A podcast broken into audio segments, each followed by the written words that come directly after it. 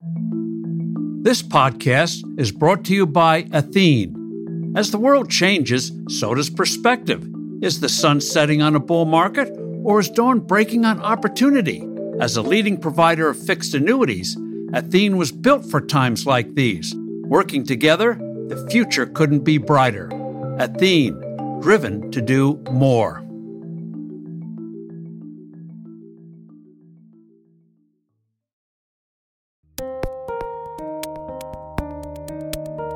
I'm Steve Forbes, and this is What's Ahead. Today, I sit down with Sean Masaki Flynn, behavioral economist and author of The Cure That Works How to Have the World's Best Healthcare at a Quarter of the Price. We discuss the current state of healthcare in this country, and he explains why we should look to Singapore as an example of how we should move forward. But first, what's ahead in politics? There's bad news on the drug innovation front. President Trump is going through with an executive order that'll force drug companies to lower prices for certain drugs to what foreign buyers, who are almost always government agencies, pay for them. Sounds good, but those prices are often far lower than in the US because these purchasers don't pay their share of costs of research and development. The total expense of bringing a new medicine to market in the US exceeds $2 billion. The White House theorizes that their proposed price control edict will have drug companies charging their foreign customers more and their American customers less. In reality, countries will forego a new drug if they don't like the price, which they sometimes do now at the expense of the well being of their own people. With foreign sales curtailed, American medical innovation will be hurt to the detriment of all of us. Starting back in the 1970s, price controls in Europe decimated drug innovation there. We should not let that happen here. Congress is deadlocked on a new COVID relief package. To get action, the president should propose a simple bill give individuals a new check. Early this year, everyone on a certain income level got a check for $1,200. Make this round's payout $2,000 per person below the income threshold of, say, $100,000 a year. It's a one shot and therefore does not impact the labor market. It's enough to help people cover some of those unpaid bills and raise morale to keep the recovery going. A lot of Democrats would find it hard to say no to this bill and force Nancy Pelosi to bring it to a vote where it would pass the House of Representatives and then the Senate. And now, my conversation with Sean Flynn. Hello, I'm Steve Forbes, and my special guest today is Sean Masaki Flynn to talk here today about a miracle, a situation that sounds too good to be true, but is actually a vibrant reality. It's about a country that has the best health care in the system in the world, or near the best, where everyone, rich and poor, get the same service, that has coverage that is a fraction of the cost of the U.S., 75% less proportionately than the U.S. And the country is Singapore, and Sean has written a blockbuster book about it called the cure that works how to have the world's best health care at a quarter of the price. And what is remarkable here is that Singapore employs free market principles, ideas that emanated in the United States. So while we talked about it, Singapore did it. Make no mistake, the U.S. healthcare system today is not a free market system, as some seem to think. Now, a little bit of background on Sean. He's an economist. He teaches at Scripps College as an associate professor. He wrote a best selling book all around the world called Economics for Dummies. We're going to make sure we send some copies to Washington. Perhaps Sean has done that already. He's also co author of a highly regarded textbook, Microeconomics, now in its 21st edition. He's even tried his hand at politics running, I think, uh, Sean, twice for Congress in the deep blue state of California as a Republican. I feel your pain on the fact that uh, you're not in the halls of Congress and I'm not in my presidential library. But uh, it's great to have you here today, Sean. Thank you for joining us. Well, I voted for you, just so you know, way back when. Well, given some of the electoral practices we hear about California, perhaps you could have done it more than once. Maybe you should have. Oh, this is true. Well, thank you for the warm introduction. And let me just say the only reason I ran for Congress was there's so much. Um, lobbying and influence peddling going on that I figured the only way for me to make a difference and actually implement these things that work in Singapore and the United States would be to actually get on the correct committee on appropriations and actually write it myself. And unfortunately, obviously, I was running in the wrong state to pull that off. Well, uh, someday it may uh, still happen. Ronald Reagan tried a uh, third time before he got to his ultimate goal. But uh, tell us, Sean, you're an economist. How did you get interested in healthcare in general and Singapore in particular? Well, healthcare in general, I grew up around it. So my dad was substantially older than my mom, and he put her through college and then med school. So my mom didn't start med school till I was nearly five years old, and so then I saw her go through med school and residency and internship. She had a Navy scholarship, so she was a lieutenant commander in the Navy, and then she went private sector. So growing up, I got to see sort of all aspects from sort of behind the scenes through my mom. And the profession and the career just kept getting worse and worse with more government interference and red tape. And she finally gave up after they did the mandates for um, the electronic medical records, which turned out to just be a, a giant farce um, because they wasted so much time. They actually had to hire someone to stand by my mom to fill out the dropout forms on the laptop while she talked to the patient. So I saw that happening, but then Singapore specifically, I was reading an op ed in the Wall Street Journal, 2009. It was while the country was debating Obamacare. And um, there was a guy in there, and you know, my own politics and my heart is sort of center right. You know, markets don't always get things right, but you know, it's, it's our best bet usually. But this guy sounded like he was sort of a free market extremist. And he kept saying, we should go look at Singapore, best healthcare system, lowest cost. And I disbelieved him, Steve. So I actually went online right then, looking up statistics at uh, the World Health Organization, who before COVID was more credible. And um, it turns out that Singapore is by far the lowest cost and highest outcomes country in the world. It, it's not even close. Like they're not just spending 75% less than us, they're spending half as much as England and Canada and the, the socialist single payer countries. Well, that's an important uh, point the spend does not determine good outcomes. Well, so you know this this you can see this in defense contracting and other places. There are places where the government puts a lot of policy interference in and asks people to do things or spends a lot of money. And like the California bullet train right now, they're they're billions of dollars in and they've only built like five miles of track and it'll never get completed.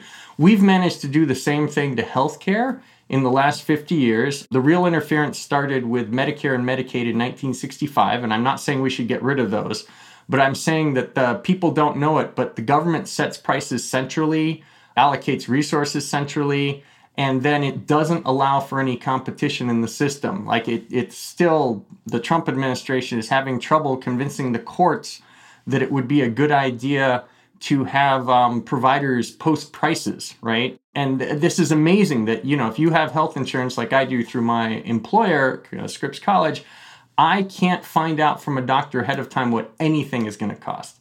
And from my mom's experience, I know that she had no idea what anything in her office cost. The equipment she was using to do surgeries, the rubber gloves, nothing. So even if a patient had asked her, she wouldn't have been able to say anything. And so, you know, without price tags and competition, you don't get efficiency and all the benefits from capitalism. And so that that's to my mind that's what's going on here.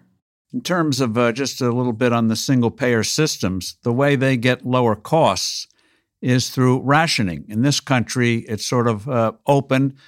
If you want it, you get it, usually. But in countries like France or Britain or other countries around the world, uh, there are times you just don't get it, which is why their costs proportionally look less costly, but they haven't found the magic uh, formula either that Singapore has found. Well, yeah, because they're missing, um, you know, they can do cost cutting by just giving fewer services, right? And it's routine that you can read, like in the Daily Mail and other British tabloids, that women in the United Kingdom end up having their babies out in the hallways of hospitals because there aren't enough OBGYN suites to deliver the babies they underinvest in capital. They don't give people medications that we would give them. And there's several year long wait lists to actually get a bunch of surgeries done that you could get done here in a, a two, three months. And a, a thing about Singapore that I think the audience should know here, if they don't know anything already, is that Singapore actually has really short wait times. I think the average wait time for surgery in Singapore is like three weeks and um, there's no denial of care. The way they get their cost cuts isn't denying care, it's figuring out how to deliver care efficiently. And that's largely just price tags and competition because doctors will figure it out. We see this in other places here in the United States because there are some places where the government doesn't interfere much. And one of them, for instance, is um, cosmetic surgery. Prices of like LASIK eye surgery, cosmetic surgery have been falling for decades, even though the costs of all other surgeries where the government interferes have been going up. And so and that's because these doctors who do LASIK eye surgery, you can see advertisements, right? You, you take an in flight magazine on an airplane, you open it up, there's cosmetic dentistry ads, there's this and that that have to do with beautification, things that are not covered by insurance under our system, right? Because they're elective procedures. And in anything that's elective in the United States, it's low cost right now. So basically, we need to let everything be price tags and competition, and we get the same benefits as with LASIK eye surgery, which was like $5,000 per eyeball back in the 90s, and you can now get it sometimes for $500 with a Groupon. Which is extraordinary, both in real terms and absolute terms. You see it in LASIK surgery and cosmetic surgery, as you've pointed out, has increased, I think, in the last 20, 25 years, almost sevenfold in this country. Huge technological advances, but we haven't seen there the kind of inflation we've seen in the rest of the uh, medical system. So, describe a little bit the U.S. system. You alluded to it but it's really third party. The patient is not the customer. Well, that's right. So the, the terminology here, if I were the patient, I would be the first party. If you were the doctor, you'd be the second party. And if you were my lawyer or accountant, that's it. There's no third party payer. But when it comes to health insurance, whether it's government health insurance like the VA or Medicare, or private health insurance, like I happen to have, there's a third party that does the payments to the doctor. And this ends up entailing a massive amount of bureaucracy. And it, it's, um, you know, if you teach introductory economics like I do, you have to explain every semester at the beginning to the freshmen that barter is bad. Barter means people have to run around trying to find someone who wants their good or service. You want to go to money. And we can't have that in our current system because you the doctor steve in your case we're going to make you the second party gets paid by a third party this insurance company rather than by me directly the patient. If it was you and me only you would have to figure out a way to deliver your product at a low cost but instead, since you bill the insurance company, there then begins a three month odyssey where the first thing the insurance company will do, because you have to send them billing codes for each little thing you did. And by the way, there's 64,000 billing codes. The system's ridiculous. They will deny the claim, try not to pay, but this is just um, a bit of kabuki dance. They know it's the beginning of a negotiation. So they start at zero, the doctor wants some amount, and they spend about three months arguing to some price in the middle. Then the doctor gets paid that price, whatever they finally negotiated after three months. And only then you get a bill from your insurance company. And the ones that I get um, have a little form, and at the bottom there's crazy numbers, and then there's you pay this amount, right? Which has to do with your deductibles and copays. And um, that is our system. And so, you know, Steve, if I hope you don't mind, I'm going to go on another minute or two here telling your audience a little anecdote. So about six, seven years ago, I had this little weird growth on my neck and I needed to be removed. So I went in and it was a single medical doctor. Um, and, you know, this was an outpatient procedure. So this wasn't in the hospital, it was in his clinic across the street, his little office. And there were three people working with him. One was a woman about his age. He was probably 50. She was about 50. And she clearly ran the place. I'm sure she paid the taxes and the water bill, and she's the one that scheduled the patients when they called on the telephone. But there were two younger women there in their 20s. And um, after, you know, he'd done his procedure, the uh, doctor was walking me out and I asked him, Doctor, what do these two younger employees do, these two younger women? And he said, Oh, their full time job is to deal with the insurance company billing and calling ahead for pre approvals on prescriptions that I want to write my patients. And so, what I realized going home in sort of a state of mild shock was we've created a healthcare system in the United States where for each single provider, because there's only one doctor in that office, no nurses, nurse practitioners, just the one doctor, he needed to be backed up by two full time employees with salaries, pensions, benefits to deal with the insurance companies. And then, Steve, I woke up the next morning and I was doubly horrified because I realized the problem was even worse. If there's two people in his office shoving forms out the door, there's got to be two people on the insurance company and processing them. So now we've created a healthcare system where there are four people pushing paper around, doing that barter negotiation that takes three months, instead of it just being first patient, second patient, I pay my doctor, no bureaucracy. And you get rid of all those costs, which is how Singapore has actually cut costs so dramatically. It's one way to look at what's happened there with the competition in the country is that the doctors know that they're getting paid by their patients directly. They're not billing a third party insurance company. And therefore, not only do they need to provide high quality at low prices, they can get rid of all the employees who were doing bureaucracy stuff. And it, well, that's a, that's a critical point. Nowhere else in the economy do we have almost mandatory intermediaries between us and the provider. You go to the supermarket, you don't have intermediaries in between you and the supermarket. You mentioned the lawyer, anything else we do. And when you have that, you get this whole system, a lot of unnecessary things being done. And this also leads to hugely rising costs. Walk us through the point. You know, people complain wages aren't going up as much as they should, but health care is counted as part of your compensation, but you don't get the cash. Companies now, uh, what does it cost for an average family? $20,000 yep. a year yep. for, for an insurance policy? That normally would be part of your wages. And so compensation, cash compensation, has stagnated because this third party intermediary system is soaking up literally hundreds and hundreds of billions of dollars a year that normally would have gone for compensation. Well, that's right, Stephen. I think one top level way of describing this is if the average family policy costs $20,000 a year, and most people don't know the cost because their employer is paying it. If we cut healthcare costs 75%, which is completely doable, and it's not just Singapore, I can point to examples where the good results have happened here. But if you cut from 20,000 75% off, that frees up $15,000. Imagine giving every working family in America a $15,000 a year pay raise every year forever. And you know, we have all these people right now with modern monetary theory and these people who just want to print money and universal basic income. The only reason we're in the fix we're in right now in my opinion, Steve, that you know, we're even contemplating as a society universal basic income is we've created so much inequality. We've made it so hard for the average person to get by and on healthcare, it's this crazy system that triples costs when they're not needed to, and then people could be spending that money somewhere else.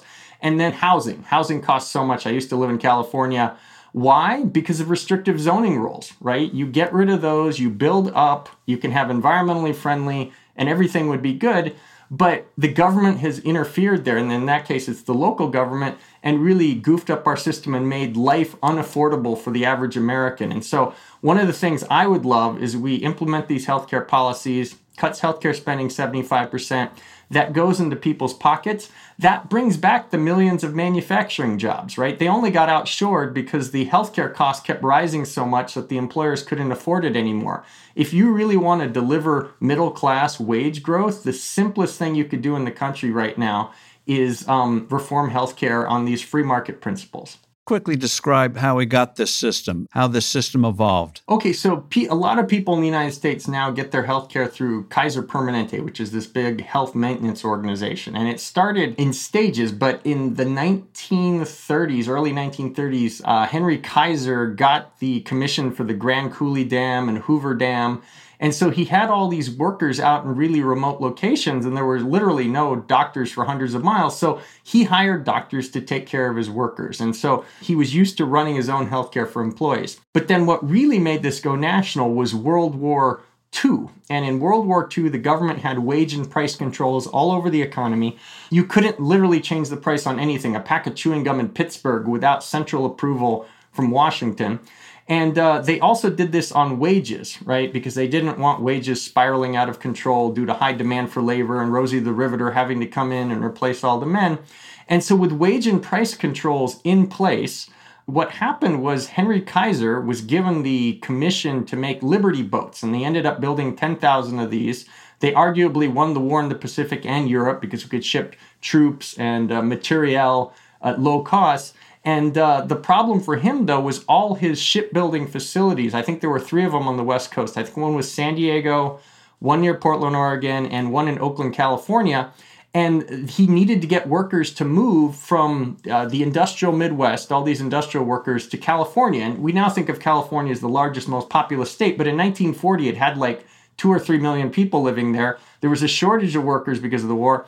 And it turned out the only way he could get workers to move from, say, their job at Ford in Detroit to the Oakland plant that he was running was to offer them free health care because that wasn't covered by the government's wage and price controls. And so he figured out a loophole to actually increase people's compensation. By the end of the war, in order to retain their own employees, Ford, General Motors, big industrial companies in the Midwest, they had to match it. They also had to give free healthcare so their employees wouldn't all go to California and work for Kaiser.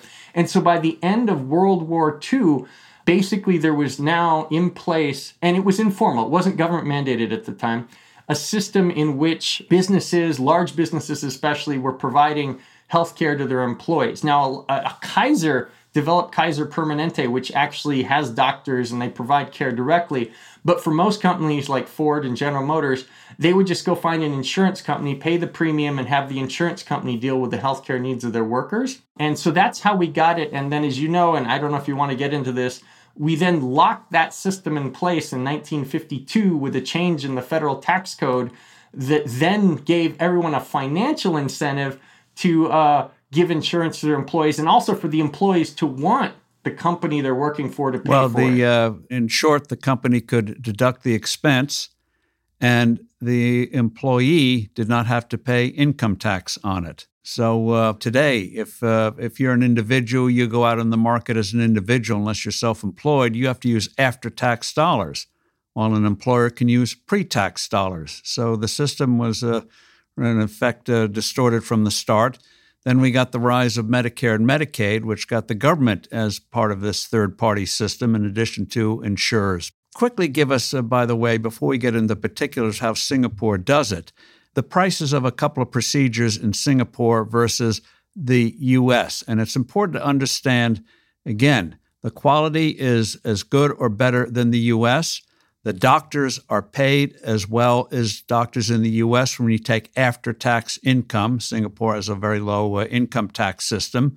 Technology is high tech, they don't skimp on the technology. Give us uh, the cost of a couple of procedures what you'd be charged for here and what you'd be charged for in Singapore. Okay, so I, I found several, a dozen or so of these that I could do price comparisons on for the book. And the one that really stood out for me, and this is partly as my father, before he passed away, had a quintuple bypass surgery, was that the average amount that a bypass surgery in the United States costs or bills out for is about $130,000. In Singapore, it's $18,000. And when you think about that, $18,000 is half the cost of a new car in America, right? New car in America, I think, hit $36,000 last year. Most people can buy a new car. Maybe they don't want the fanciest new car, but average people buy average cars. They can pay it off over five years. And so, what Singapore has done in terms of financial security for individuals is they've taken what here would be a financial catastrophe. Who has $130,000? Lying around. Very few people have that, or they'd have to clear out their 401k or something, even if they've got some money saved up, or sell their house. It's a financial catastrophe for most families. But $18,000, that's something that people could pay off two, $300 a month over four or five years, something like that. And so they've transformed what is a catastrophe due to their efficiency into something that's really inexpensive and just another consumer good, which is actually a good thing in this case. So let's uh, walk through the particulars of the Singapore system where the government plays a large role, but somehow we get free market economics, a lot of competition. So describe the system starting with what, if you are a person in Singapore, uh, you must make mandatory contributions like we do with the FICA here in this country, but the difference being you control that money. Walk us through that, the, how they make this system work. Yes, so it, it's quite amazing. And uh, the, the Singaporeans like to refer to the overall system as the three M's. The, the M's are MediSave, which is what you're referring to just now, which is their savings program for healthcare. There's MediShield, Shield being insurance. And then there's MediFund, which is a giant trust fund that makes sure that the indigent get equally good care to everyone else in Singapore. And so the first pillar is that MediSave. It's been in place since the ni- early 1980s. And uh, what it does is it requires people to save about 7% of their gross income into health savings accounts. The money is their personal property. If they die early or something happens, they can give it to their heirs and assigns. Once they reach retirement age, they can start transferring healthcare savings over into regular retirement savings where they can access it. And so everyone here knows that that's their own personal money. such that if they need a medical procedure done and it's their money and it's not third party billing like it is here where someone else is paying the cost, they think to themselves, wow, I want to get this done right, but I want to get it done at the lowest cost. And then they go out into a healthcare marketplace, Steve, where price tags are mandatory. If you go to a clinic or hospital in Singapore, they will literally have a menu. It looks like a restaurant menu of everything they do and the prices. And they give you bundled prices. Like here, if you get an open heart surgery, you get 800 billing codes. There, they'll just say, here's the bundled price for the whole thing, take it or leave it. And uh, people can do this. You can go online in Singapore and comparison shop. Like if you needed a knee surgery, you could find out what every hospital in the country is charging.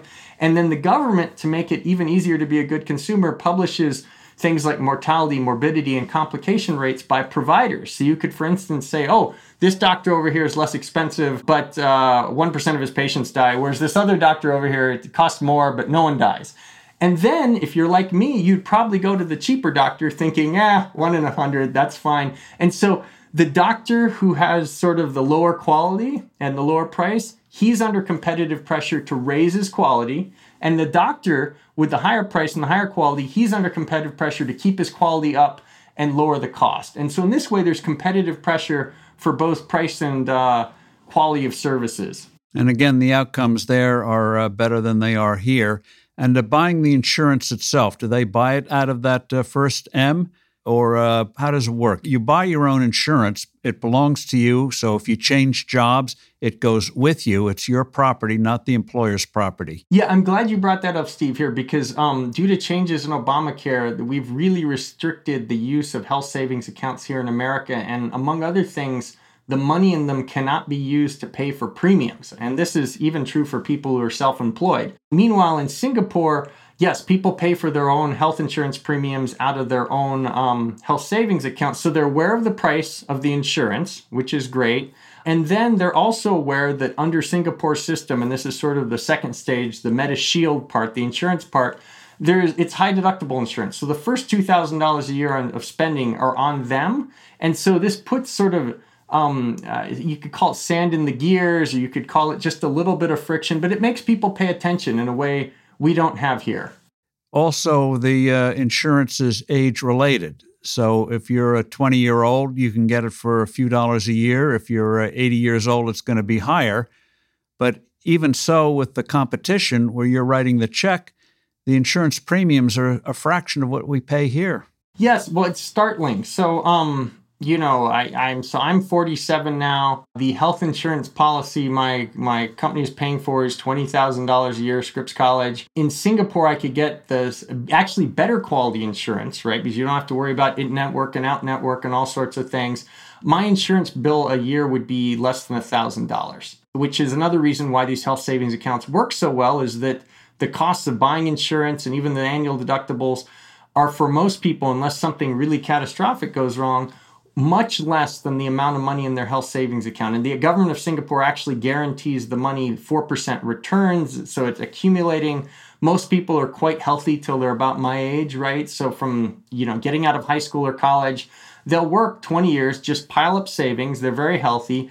And then what's really wonderful about this, and you know, I, I had a father who was born in 1925, and so um, I've had to deal personally with the decline of a relative from robust health into, you know, eventually death and senescence. But um, that is hideously expensive. You know, most healthcare costs are in the last few years of life. And the only country in the world that has money saved up to pay for the graying of the population and people getting older is Singapore with these health savings accounts. Whereas by contrast, um, Medicare currently has, I think, a $39 trillion hole in its trust fund over a 75 year planning horizon. And so we and Europe and Japan, even Korea, we're going to have to, unless we do some real reforms here, we're going to have to unplug Granny in 20 years. More from my conversation with Sean in a moment, but first, with the future of the economy at stake, the Federal Reserve needs new thinking. It gets virtually no notice in the news, given hurricanes, horrific fires, the presidential election, and the COVID crisis. But the Senate will soon decide whether Judy Shelton gets confirmed as a governor of the Federal Reserve. She was nominated for a vacant seat several months ago by President Trump. If confirmed, Dr. Shelton would be one of seven governors and one of 12 members of the Critical Policy Making Open Market Committee. She would be one voice among many. She would hardly be running the place. Yet the Fed and its numerous supporters in the media, the academic world, and Congress are waging a bitter, smear ridden campaign to derail our nomination. Why? She has the academic credentials, she's immensely knowledgeable about monetary policy. Her sin is not her qualifications. Rather, she does not blindly accept the way the Federal Reserve operates or the way it views the world. Clearly, the Fed can't tolerate real diversity in opinion and outlook. For example, the Federal Reserve accepts as holy writ what is called the Phillips curve. The curve posits that if you want low unemployment, you must have high inflation. Conversely, low inflation means high unemployment. Of course, real world experience, now and in the past, has demonstrated the Phillips curve is nonsense. Even though seven Nobel Prize winning economists have debunked this theory, the Fed clings to the idea that prosperity causes inflation. Judy rightly thinks printing too much money is the real culprit. She is also skeptical of the notion that the Fed can precisely guide the performance of an economy as immense and complex as that of the U.S. Again, the Fed's record here justifies such caution. What also irks the Fed and most economists is that Judy Shelton has had nice words to say about the gold standard the U.S. successfully had from the days of George Washington and Alexander Hamilton in the 1790s until the early 1970s, when, through a series of blunders, we went off of it. To be blunt, the gold standard critics here don't know what they're talking about and are victim of numerous myths. More to the point, only Congress, not the Federal Reserve, can enact a new gold standard, and there's no prospect of that. The legendary economist Joseph Schumpeter observed that the key for change is asking the right questions. That's what the Federal Reserve really fears. Judy Shelton has the knowledge and strength of character to ask the right questions, and that makes the Fed extremely uncomfortable. But such discomfort is needed With the COVID 19 crisis, the Federal Reserve has become more powerful than ever, which makes Judy's presence more crucial than ever. And now, back to my conversation with Sean Flynn. Now, in uh, Singapore, these uh, savings, uh, I'm not sure which of the M's they're parked in, or maybe they change over a lifetime, but they've saved up the equivalent, I think you've said, five years of healthcare costs. Now, healthcare is uh, 3.6 trillion in the U.S. So, if we had five years worth of healthcare costs saved up, it would be 18 trillion, a number that is so astronomical it's not believable. But in Singapore, uh, five years have been uh, saved up over the years. Yes, and the money is still accreting; it's still growing. But yes, so we and you know an interesting comparison uh, in the book is that I, I, as you pointed out, Singapore. There's so much money in these health savings accounts, they could run all healthcare spending in the country for over five years. That's all spending, public, private, everything could be paid for for five full years with just the money in these health savings accounts. By contrast, there is so little money in health savings accounts in the United States that I ran the numbers, um, and for the most recent year, there was only enough money to pay for 13 days worth of healthcare services in the United States. So it's not even close. Um, and so that, that's another way of saying they're so much better protected. They're hundreds of times better protected financially than Americans are. Now, can you change your plan? Is it easy to change plans? Yes, you can. And so the, the way the government's been doing this is um, the government in Singapore sets what's covered and gives not exact, but pretty restrictive um, rules to these insurance companies or people are going to bid on them as to what the insurance will cover and how much premium should be in this and that. And then they put it up to uh, an auction process and uh, insurance companies actually bid on the right to be one of five companies that can actually offer these policies. And they have to compete with each other. They have to compete to even be in the game. And then. How, how, how often must they uh, compete to stay in the game? I believe the auctions are held uh, for the companies to get the rights uh, every three years. So uh, if you win once, you still got to perform, or you're not going to get it again. That's right. And, and people can also, in the meantime, do something that I think is crucial in free markets, which is vote with their feet, right? Take their money, go to a different insurance company, and get a better deal. People in Singapore aren't locked in to their health insurance for an entire calendar year, right? Here in November, at most companies, you have a benefits fair and you sign up for healthcare that starts January 1 of the next year. And basically, if you change jobs or anything or lose your job in that time, you're in big trouble because even if you have the money, it's cumbersome. Even with you know the the things that Obamacare tried to do with these gold and silver and bronze plans to go out and buy yourself new health insurance coverage. And so we have COBRA laws and all these other things to try and put a bandage on that problem. But as you point out, there's no problem in Singapore where insurance is cheap, affordable, and there's options, and you could change at any time. In terms of uh, the competition with the hospitals, how do they ensure that everyone gets the same treatment? And can hospitals open up? If uh, you and I wanted to go over there and set up a hospital, how open is it? In this country, as you know, there are severe restrictions in most states on setting up a clinic or uh, something new. How do they do it in Singapore? Well, so the, you know they, they don't have a federalist system because the country's small enough that it, you're just dealing with the central government there, and so the Ministry of Health takes applications from entrepreneurs who want to build hospitals. And the last time I was visiting, there was a guy who just left the Ministry of Health who was a cardiologist who was starting a big cardiopulmonary hospital. Um, and so, yeah, there are hospitals and clinics everywhere. The government's basic attitude is they obviously want to make sure that no one's a charlatan and no one's going to get hurt or there's some low quality hospital. So there are licensing requirements, but basically anyone who can meet those licensing requirements, they're allowed to try their hand in the free market there. So we have this free market system, but Singapore also has, uh, given their size, uh, enormous subsidies that they provide, but the subsidies don't distort the market. You get free market competition on the pricing, even though uh, a lot of people get subsidies. Describe the subsidy system and how Singapore, in effect, gets the best of both worlds an effective safety net, but doesn't distort the marketplace. The um, basic underlying concept, before I get to the details of what Singapore does, is that people in general are price sensitive. And if they've got two equally good options, they will go for the one that costs them less. Now, this is true whether someone's paying 100% of the cost or someone's paying 10% of the cost, right? Even if I'm only responsible for 10% of the cost of buying a car, I'm going to try and get the best car possible for whatever that $3,000 is or $10,000 is. In the same way, Singapore has incentivized everyone. You go into a free market with price tags, and everyone, even if they're above their annual deductible on the health care, right, the $2,000, there's still a 10% copay. And so you are motivated to keep your uh, costs down and to go to the lowest cost providers. So the government has that in place, this intense competition where people are price sensitive.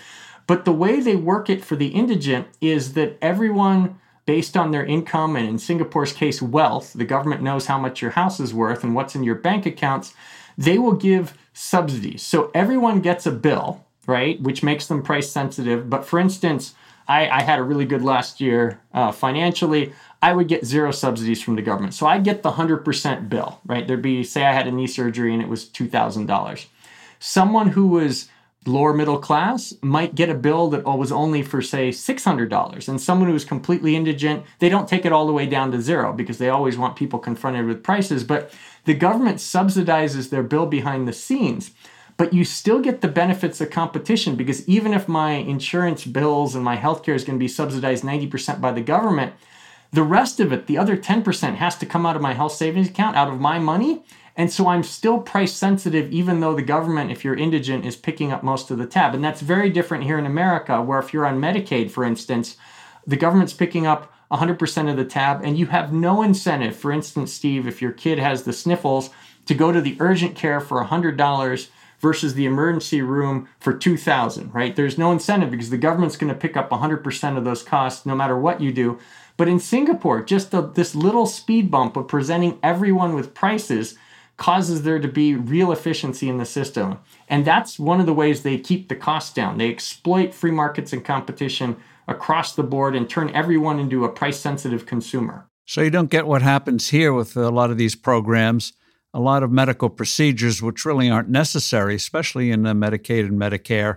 You don't see uh, the providers pushing that because they want the volume because they don't feel they're getting enough reimbursement. So you're it ends up hurting your health. That's right. So the way the government in designed Medicare and Medicaid in 1965 was these billing codes, and so the only way a doctor can get paid is by submitting billing codes. And then private insurance have copied this system. So it's not just the government, it's throughout our system in the United States. And so the government, to try and save money every year, um, reduces these reimbursement rates. So over my mother's career as an eye surgeon, for instance, from say the uh, mid 1980s to the mid 2000s, um, the reimbursement rate for a cataract surgery fell from, I think, almost $3,000 down to a few hundred. And so then, if you're a doctor running a clinic, you have to ask, well, my goodness, the government's cutting my income 10% a year. How can I make up for this?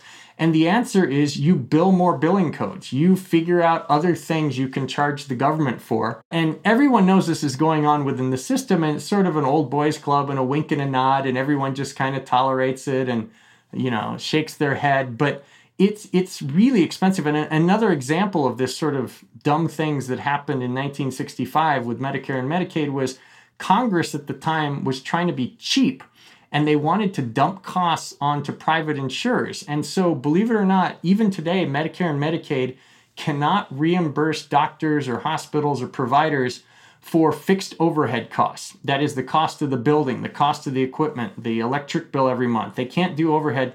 The hospitals legally are only allowed to bill for variable costs, um, rubber gloves, Tylenol pills, and so what they do is they pretend the Tylenol pill costs $25. That's why when you get a $25 Tylenol pill on your hospital bill, it's because they can't get paid for the cost of the bed and a bunch of the other stuff they did for you. And so they have to pretend.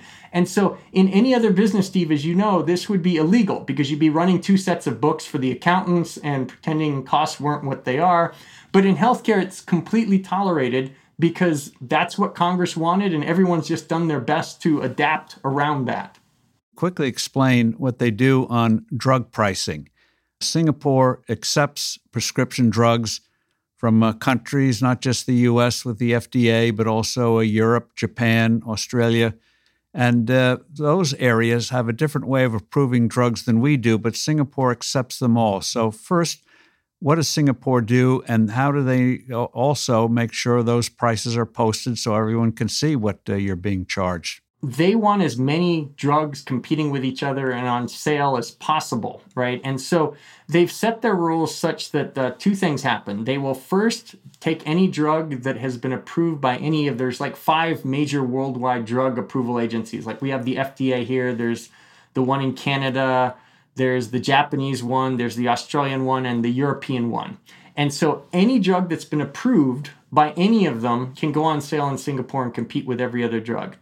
Then, in addition to that, they also went to a, a set of rules about efficacy that we used to do back until 1962, I believe. The thalidomide scandal. Yeah. yeah. So, so from the time the FDA was created by Teddy Roosevelt um, until the 1960s, so almost 50, 60 years, it was the case that a drug only had to be proved not dangerous. It didn't have to be proved for efficacy, right? And efficacy is hideously costly. When you hear it costs $2 billion to bring a new drug to market, that's mostly the stage two and stage three clinical trials where they've randomized hundreds or thousands of people and they're trying to see how well the drug works.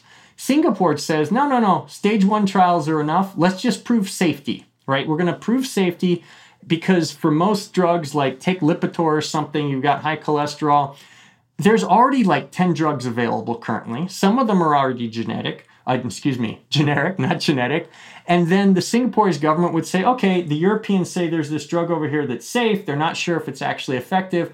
We're going to allow that drug company to come over here and attempt to make sales.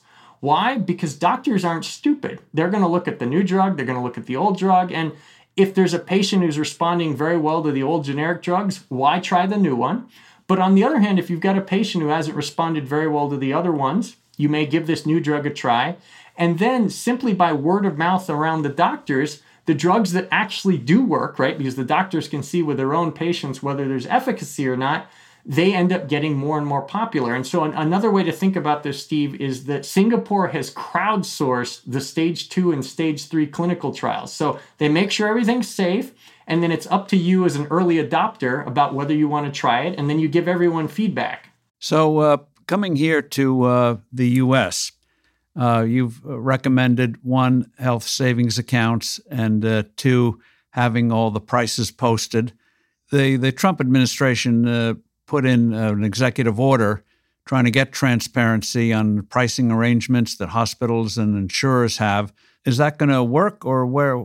How do we stand on that? Because the hospitals are fiercely resisting this. Oh yeah, yeah. They that when one of these reforms was put in place, I think November of last year, maybe November third or fourth. Um, within two hours, they'd sued in federal court and got an injunction. The American Hospital Association. I have no doubts that it'll work if it's allowed to be implemented, and it's been sort of coming in stages. The um, this actually began late in the Obama administration, his second term, where hospitals for the first time were required on site at their physical facilities to have a computer printout of all their prices. Um, there's several problems with this, Steve. One, most people don't even know the computer printouts available. And then, on addition to that, even if you get a hold of it, these are not the actual prices the hospital gets paid or charge anyone. These are the beginning of the negotiation prices where they send outrageous claims to the insurance company and then the insurance company denies. So these are called the charge master prices. They're like the uh, rack rate prices on a hotel room when you see the little sign on the door and yeah, ten thousand you know, dollars a room and you're paying fifty dollars a night. Yes, and so so there actually is no price transparency. So the what the Trump administration got sued for by the American Hospital Association was that um, he wanted to put all those prices online, and then there was a plan in 2021 to um, force them to actually post what are called the fully adjudicated prices. That is, after that barter negotiation takes place, how much does the hospital actually get charged? And, um, you know, these things are so simple that you think they'd be obvious. Why not give people the right to know what things actually cost?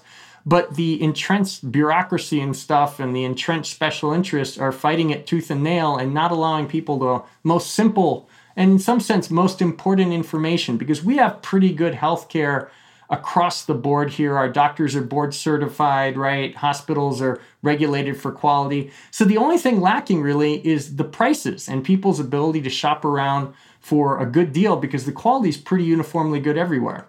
Now, there are uh, some uh, exceptions uh, to uh, the kind of system we have. You mentioned LASIK surgery for the eyes, cosmetic surgery. Uh, walk us through what uh, the state of Indiana did, first under Governor Mitch Daniels, who's now the president of Purdue, for state employees, and what then Governor uh, Mike Pence did for uh, their Medicaid program. Okay, so for the state employees, um, and then the Medicaid later was very similar. And the woman who designed both is now the HHS Secretary of Health and Human Services and is actually trying to push all these free market reforms. She's, she, she's in charge of uh, uh, what they call the uh, uh, Centers for Medicare and Medicaid, Seema that's right. Verma, I believe. Yes, which is which is the people who count the numbers, and yeah, Seema Verma, that's right. And so what they did was basically come up with this idea, and Whole Foods had actually tried it earlier, so there was some proof it already worked. Um, of fully funded health savings accounts. So if you're an employee in the state of Indiana, a state government employee, right? Because this insurance right. thing we're talking about right. is for the state government employees.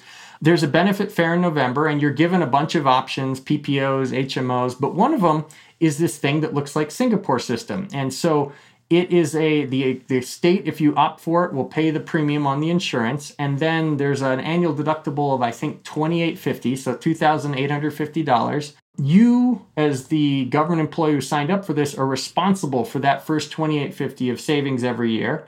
And then basically everything above that's on the insurance company now what this is good for is giving people incentive to save but what is potentially bad here is that most people on their own have very poor savings habits and would not save up enough money to cover the deductible if they had a bad year and something, you know, they got into a car accident or something to cover that 2850. So what Mitch Daniels did very wisely um, was to say, all right, if you sign up for this plan and you opt for it, we're going to gift you the 2850 and every year you stay in the plan you get another 2850 another 2850 and any money you don't spend in any given year rolls over the next year and is yours to keep and now, Steve, most people don't have catastrophic years very often. And so in most years, employees are piling up money, saving nearly all the 2850 they get. The next thing you know, five, six, ten years later, they've got fifteen, twenty-five, thirty thousand dollars. That's real peace of mind for families. But at the same time, since people know that it's their money, they've got an incentive, for instance, to go get the generic drug instead of the chemically equivalent but much more expensive um, brand name drug. They've got an incentive to go to the urgent care for $100 instead of the emergency room for 800 and the system actually and this is you know, talk about supply side economics. It, it, it's a cost offset. It more than offsets itself. Then that's because on the back end, once people are in this plan, you can compare their behavior to people in HMOs and PPOs. Their spending falls 35%. That more than makes up for the 2850 gifts that they get every and year. And the right? outcomes are as good or better. Yes, and the, the net savings, I think Indiana, this is published, um, Mercer Consulting did the numbers, 11% net savings so what what did Indiana do then on the Medicaid side? Okay, so Seema Verma was still around. Uh, uh, Pence is now governor, and so they decided they were going to, and they actually did this. They went out to the Department of Health and Human Services at the federal level and got what's called a waiver because they wanted to do right. a weird, innovative version of Medicaid. And since Medicaid is paid half by the federal government, you need to get their permission. So they got the permission, they got the waiver, and then they created a system that looks very much like what was done for the Indiana government employees. It looks like the Singapore system. It looks like what Whole Foods does. And so there's an $1,100 a year annual deductible. So people on Medicaid in that state, they can either go into regular Medicaid where it's first dollar coverage and the government pays 100%, or they go in this system where there's an $1,100 annual deductible. And the people here are just, um, these are working poor, like the, the, the, that was basically who this was targeted at. And so they don't have $1,100 lying around, right? You know, you want all the cost savings that comes from people saying, oh, I don't want to waste my own money. But on the other hand, these people are so desperately poor in so many cases, like single moms with like four kids, but they're working, they're trying to, you know, help their families. They're doing everything we want them to. The kids are in school, but they can't afford health insurance without this program. And on this program, though, they are gifted the $1,100 uh, into their health savings accounts every single year. And every year they're still in the program, they get another $1,100. Any money they don't spend is theirs to keep. And it's portable. Steve, you, you, you hinted at this earlier. That a great feature of these things is they're portable. So suppose they get, um, I don't know, training as a welder or a truck driver and they're making good money. They would no longer qualify for Medicaid um, they would probably be on some private health insurance from you know their new employer, but all the money they accumulated by shopping around for the best deal that would stay in their health savings accounts forever, and they could use it forever. And so Indiana um, saw again about a 35% reduction in spending. You can compare the people on this deductible version, where they gift them the annual $1,100, with people on regular Medicaid, and they spend about 35% less, which more than pays for the $1,100 gifts. So, on uh, health savings accounts, uh, obviously there are reforms that need to be made there, removing restrictions on uh, what you can put in, removing restrictions on uh, what you can buy, like over the counter uh, medications and the like. We've had these crazy restrictions. But uh, your plan, the idea would be with health savings accounts, even if you gifted, as you say, the uh, the deductible, and uh, you'd still end up saving, having the price tags. Uh, there are a handful of hospitals that actually do some innovative things. Quickly before we go, describe the Surgery Center of Oklahoma and what they've done there and why they charge are able to charge for first-rate surgeries, board-certified surgeons, Singapore-like prices. Well, so Keith Smith is a hero of mine, Dr. Keith Smith, who started the Surgery Center of Oklahoma. If you go on their website, they've been giving out prices since 1998, so they're not new to this. Um, all the prices are listed on the website, and they are so cheap that many people find that even including airfare and a hotel to say get a knee surgery done, it would cost them less out of pocket than it would it cost going through their own insurance and a local doctor wherever they're from and getting billed some outrageous amount. And so, yeah, Keith Smith, they offer, the last time I counted, um, 289 different surgeries, basically anything you can think of except for brain surgery. Um, and maybe they can hire Ben Carson when he's retired in a couple years. but, uh, but yeah, it's it's it's shocking. They are, um, and I, you know, you can compare their prices with the Mayo Clinic, and the prices in uh, the Surgery Center of Oklahoma are something like seventy percent less than the prices posted at the Mayo Clinic on their website for similar procedures. And Which so, raises an interesting question. In any other market, if somebody comes up with a similar product or a better product that is substantially cheaper, competition would force everyone else to get their act together and offer the same thing. But as you mentioned, the Surgery Center of Oklahoma has been around for over 20 years. And because of this third party system, there is no incentive for uh, imitators, in effect, for competitors.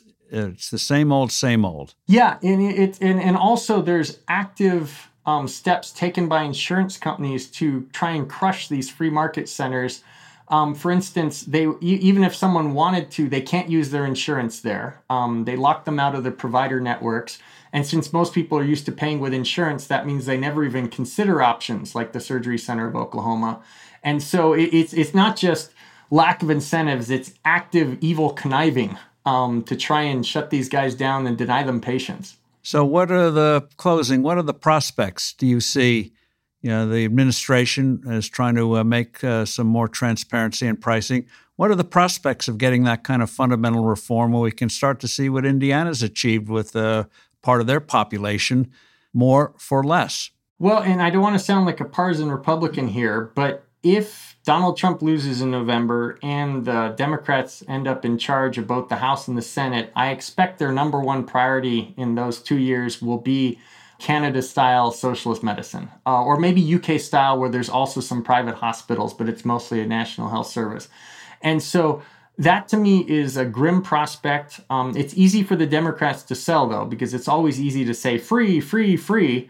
But there is not enough cost savings in those systems. And so um, I'm afraid the only way this is going to happen, if the good outcome happens, is that you need Trump to get reelected and then you need Seema Verma to work lots of magic in his second term. And then hope Pence follows Trump because, of course, Pence was involved in that Healthy Indiana program. So if you could get another eight years of Republican control here, I think enough time has gone by. It was 2010 when the Affordable Care Act was passed that people would say, yeah, that isn't working. We need something new. Well, the challenge, the challenge with the Affordable Care Act was it built on the existing system, was built as revolutionary but it built on the flawed system that we've had since the 1940s. And uh, what you're saying is forget about changing the ACA, put in these other reforms, and the system will organically change itself. Yes, and let me just throw one more in that Trump also got sued for and lost in federal court. They said they didn't have the legislative authority, although the federal judge agreed it was a good policy. He wanted to require, starting last year, that every drug ad on television include the price right? What a simple thing to let people know how much the Lipitor is going to cost or something. But he was sued for this, and apparently, the way Congress wrote the original legislation, he can't do it. But that's what we're up against, right? Even the most simple reforms right now are impossible to get through. And so, um, while I'm hopeful for the future, I'm also fearful that uh, we may have socialized medicine here, which would just be just a disaster for the country. So I guess we should uh, find out how we can get airline tickets to uh, Singapore when we need procedures. Sean, thank you very much for joining us. Okay, thank you. Thank you, Mr. Forbes. A true please, honor. Please thank call you. me Steve. Don't make okay. me feel so old. Okay, Steve. thank you. Thanks for listening to What's Ahead. I'm Steve Forbes, looking forward to next week. And if you could rate, review, and subscribe to this show, we at Forbes sure would appreciate it.